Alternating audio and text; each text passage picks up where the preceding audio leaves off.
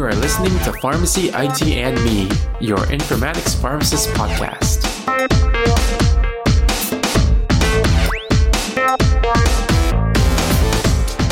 Everyone, this is Tony Dao. Welcome to another episode of Pharmacy, IT, and Me. And as with every episode, we start this one saying that the intended audience is actually everybody. And today we'll be speaking with our special guest, Dr. Julie Pawola, on what her role is in pharmacy technology and informatics. And I've actually had the pleasure of working with Julie in the previous ASHP project uh, for one of her work groups. So, you know, thank you so much for taking some time to be on the podcast. And how you've been doing today? I'm doing well. Thank you for inviting me to be part of this. Yeah, yeah, of course. So, you know, just for our listeners uh, to kind of get a little bit better understanding of yourself, can you kind of just tell us a little bit like, you know, why you got into pharmacy and kind of your early journey into pharmacy?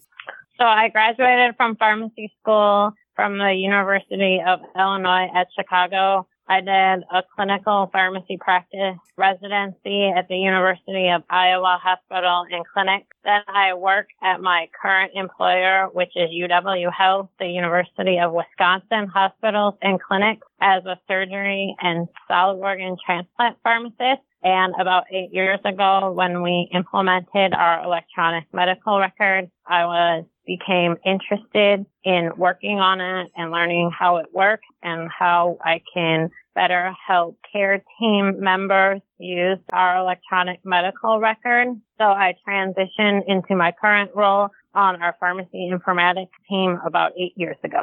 Awesome, awesome. So you did mention that you had like a lot of experience in the clinical side. You know, I was curious about like how that kind of prepared you to understand better on how to optimize things on the pharmacy informatics side of things. Well, I think it's really important for people to have an understanding of clinical workflows and patient care when they move into pharmacy informatics because then they get to learn about how technology is used in all the different phases of the medication use process. And so my clinical background helps me relate to our end user pharmacists and knowing that I have experienced that in the past and kind of it will help me provide them with assistance with their struggles. Okay, cool, cool. So, uh, do you have like an example of, I guess, something that you did in your pharmacy informatics space that was rooted in something that you knew from your clinical side when you were working as a clinical pharmacist? Is there any kind of specific thing that you brought from the workflow into the informatics side that you, you help like optimize and improve? There are no specific projects that I help optimize and improve, but it's just kind of understanding the workflow of the pharmacist at our institution and when you implement different projects or new functionality, trying to help users figure out how it's going to fit into the workflow and how they want envision the system working for them and kind of um, bridging the gap between their clinical knowledge and then how they think the software will work. Oh, okay. So can you kind of like go over some of your day to day duties in your current role? Um, is it kind of like, you know, more project based or do you guys actually do a lot of break fixes or um, how do you kind of triage some of the requests that come in? Um, in my day to day role, I do have on call responsibilities for break fixes but it's a lot of project based work where we make sure that medications are used safely in our electronic medical record. I do a lot of clinical decision support. I precept students and residents in informatics and I teach part of an introduction to informatics class at the University of Wisconsin School of Pharmacy. Oh, that's that's really cool. So, in your experience teaching, like, what kind of like concepts are um, you trying to instill in the students? like, is it more based on like technology space, or do you have like specific clinical uh, clinical aspects that you want the students to understand? Well, in our class, we're just kind of trying to provide students with a baseline understanding of informatics and how technology and things like your electronic medical record will impact their career. Because I really feel like it's very important for practicing pharmacists to understand not the details of how the technology works, but how the different systems interact in the medication use process so they know how technology is affecting their day to day life and how it's affecting the patients that they take care of. That that's a good uh, thing to instill in their in their mindset. And I, I know you just also said that you're precept students. So I guess one of the challenges I've seen from other preceptors is figuring out like you know because students don't really get uh, full access to the system and they may not be able to do like really technical things in the system. So for you, when you precept students, what kind of things do you do for them or like what kind of things do you have them do that is more informatics based? Well, we have them work on projects that we as pharmacy informatics pharmacists would work on. And then um, in some of the classes at the University of Wisconsin School of Pharmacy, they actually use a practice environment of our electronic medical records. So not only are they learning, but they're also doing the process of order verification and clinical review that a pharmacist would do but I feel like pharmacy students need to be exposed to these workflows in school more prevalently instead of just in one elective class. Oh, so it's part of an elective class for their, their curriculum? Yes, part of an elective class. Oh, okay. So for when they have the rotation site, do they actually have access to that practice EHR as well? Yeah, our students, when they're on clinical rotation in their fourth year, have access to the ER, EMR, and they can document it. It's just legally they need to co- have all of their information co-signed in the chart. Okay. So, so you said that they have an elective, and in their elective course, uh, is that the course that you teach as well, or is that like, like, do you do you lecture in like a guest lecture capacity at a different course? A guest lecture in the um, Introduction to Pharmacy Informatics course. That course is a critical care course that we helped one of our pharmacists um, gain access to the system so the students can use it. Oh, okay. So I was curious about like what the difference is between like, you know, that introductory and how much more in depth the elective course is compared to that. The elective course is a critical care elective course and this is an informatics um, course.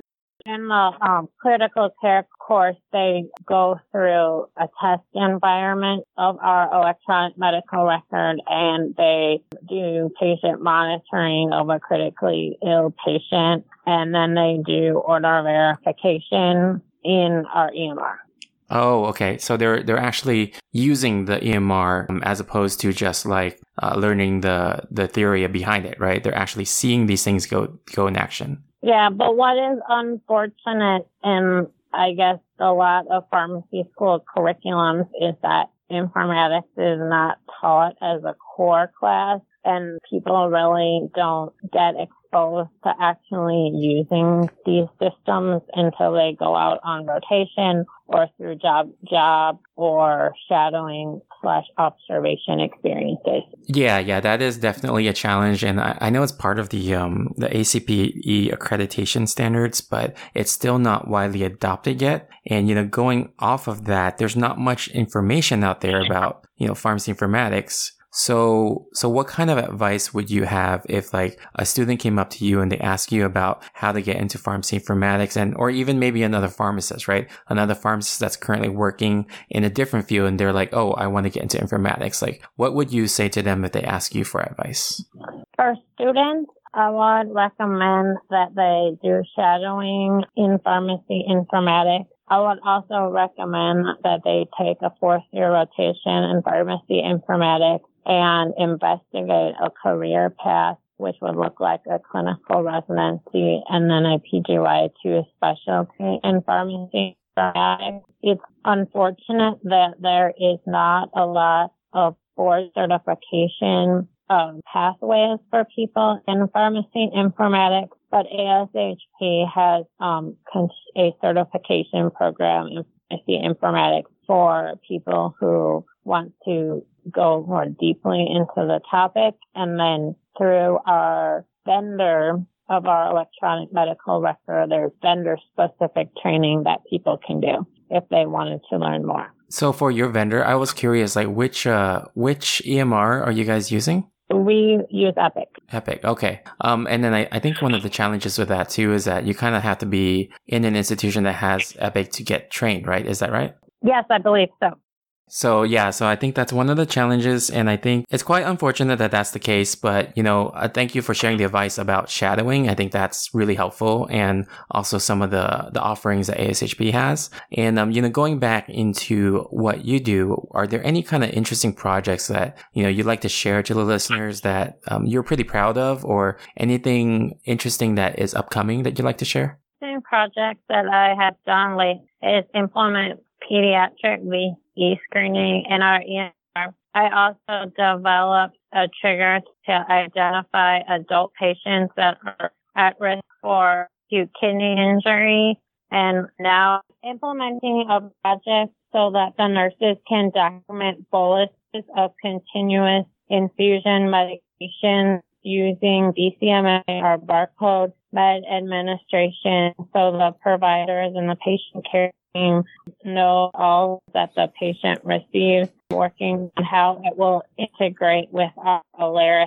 pump Okay, that's that's really cool, and you know, like the the Alaris pump integration, um, that's really cool. And I think like the place I previously worked at, we had the challenge of like trying to uh, account for the boluses. So uh, one of the things that we had a challenge with was that our existing workflow was boluses were a separate line item, and they were charting on a separate line item. And um, from my understanding, the Alaris pump allows you to do the bolus function, and it kind of shows the rate increase for that same line item. So am I am I correct in saying that? Yes, you're correct in saying that. So so how did you guys I guess change that workflow or get the people to get the nursing to understand that that's like kind of the new uh, workflow where a bump in that rate will equate to a bolus. Is there like was that just a lot of training or was that kind of like a change in culture? Like uh, what do, what do you guys kind of do with that? Well we haven't implemented that functionality. We're going to work in the next month to develop best practices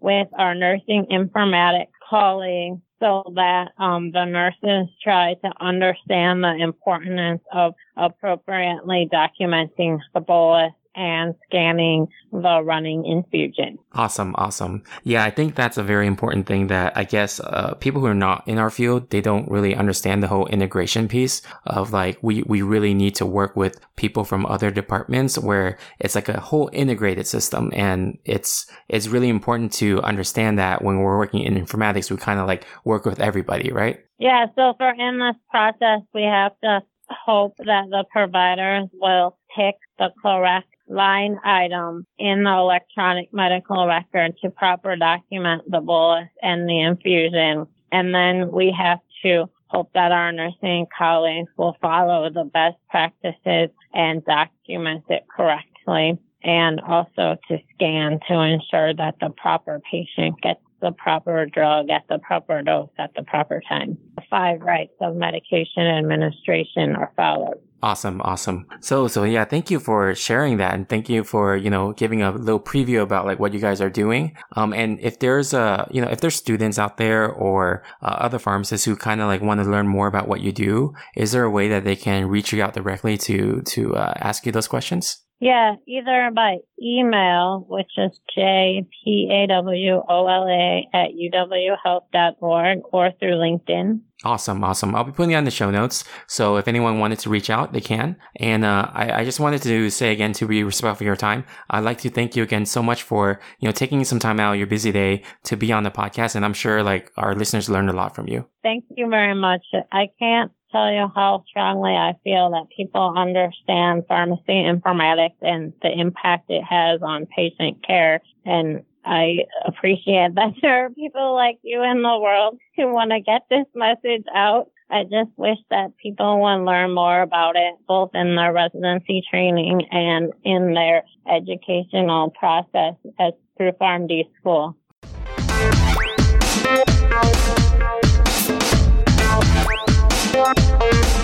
All right, if you like our show, please share with your friends or you can help us out by writing a review on Apple Podcasts or any of your other favorite podcasting services. You can also check us out on social media on Facebook, Twitter, Instagram, or LinkedIn, and you can also reach out to me at tony at pharmacyitme.com. If you want to network, you can check out the Pharmacist Slack group at pharmacistsconnect.com, which is P H A R M A C I S T S C O N N E C T.com. There's different topic channels, including informatics, and I've met some great colleagues on there, and I look forward to connecting with you as well. Thank you again for listening, and I'll see you on the next episode of Pharmacy IT and Me. And remember, technology is a tool, patient care is the goal.